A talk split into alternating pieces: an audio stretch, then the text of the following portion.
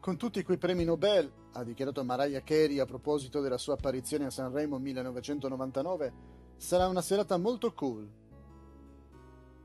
Sacra e profana, ingessata e trasgressiva insieme.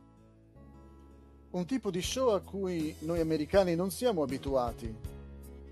Purtroppo noi americani non veniamo abbastanza in contatto con i vostri artisti e generi musicali a causa dello scoglio linguistico però io mi sento privilegiata per aver conosciuto la musica di un genio come Bocelli assai prima di tutti i miei connazionali.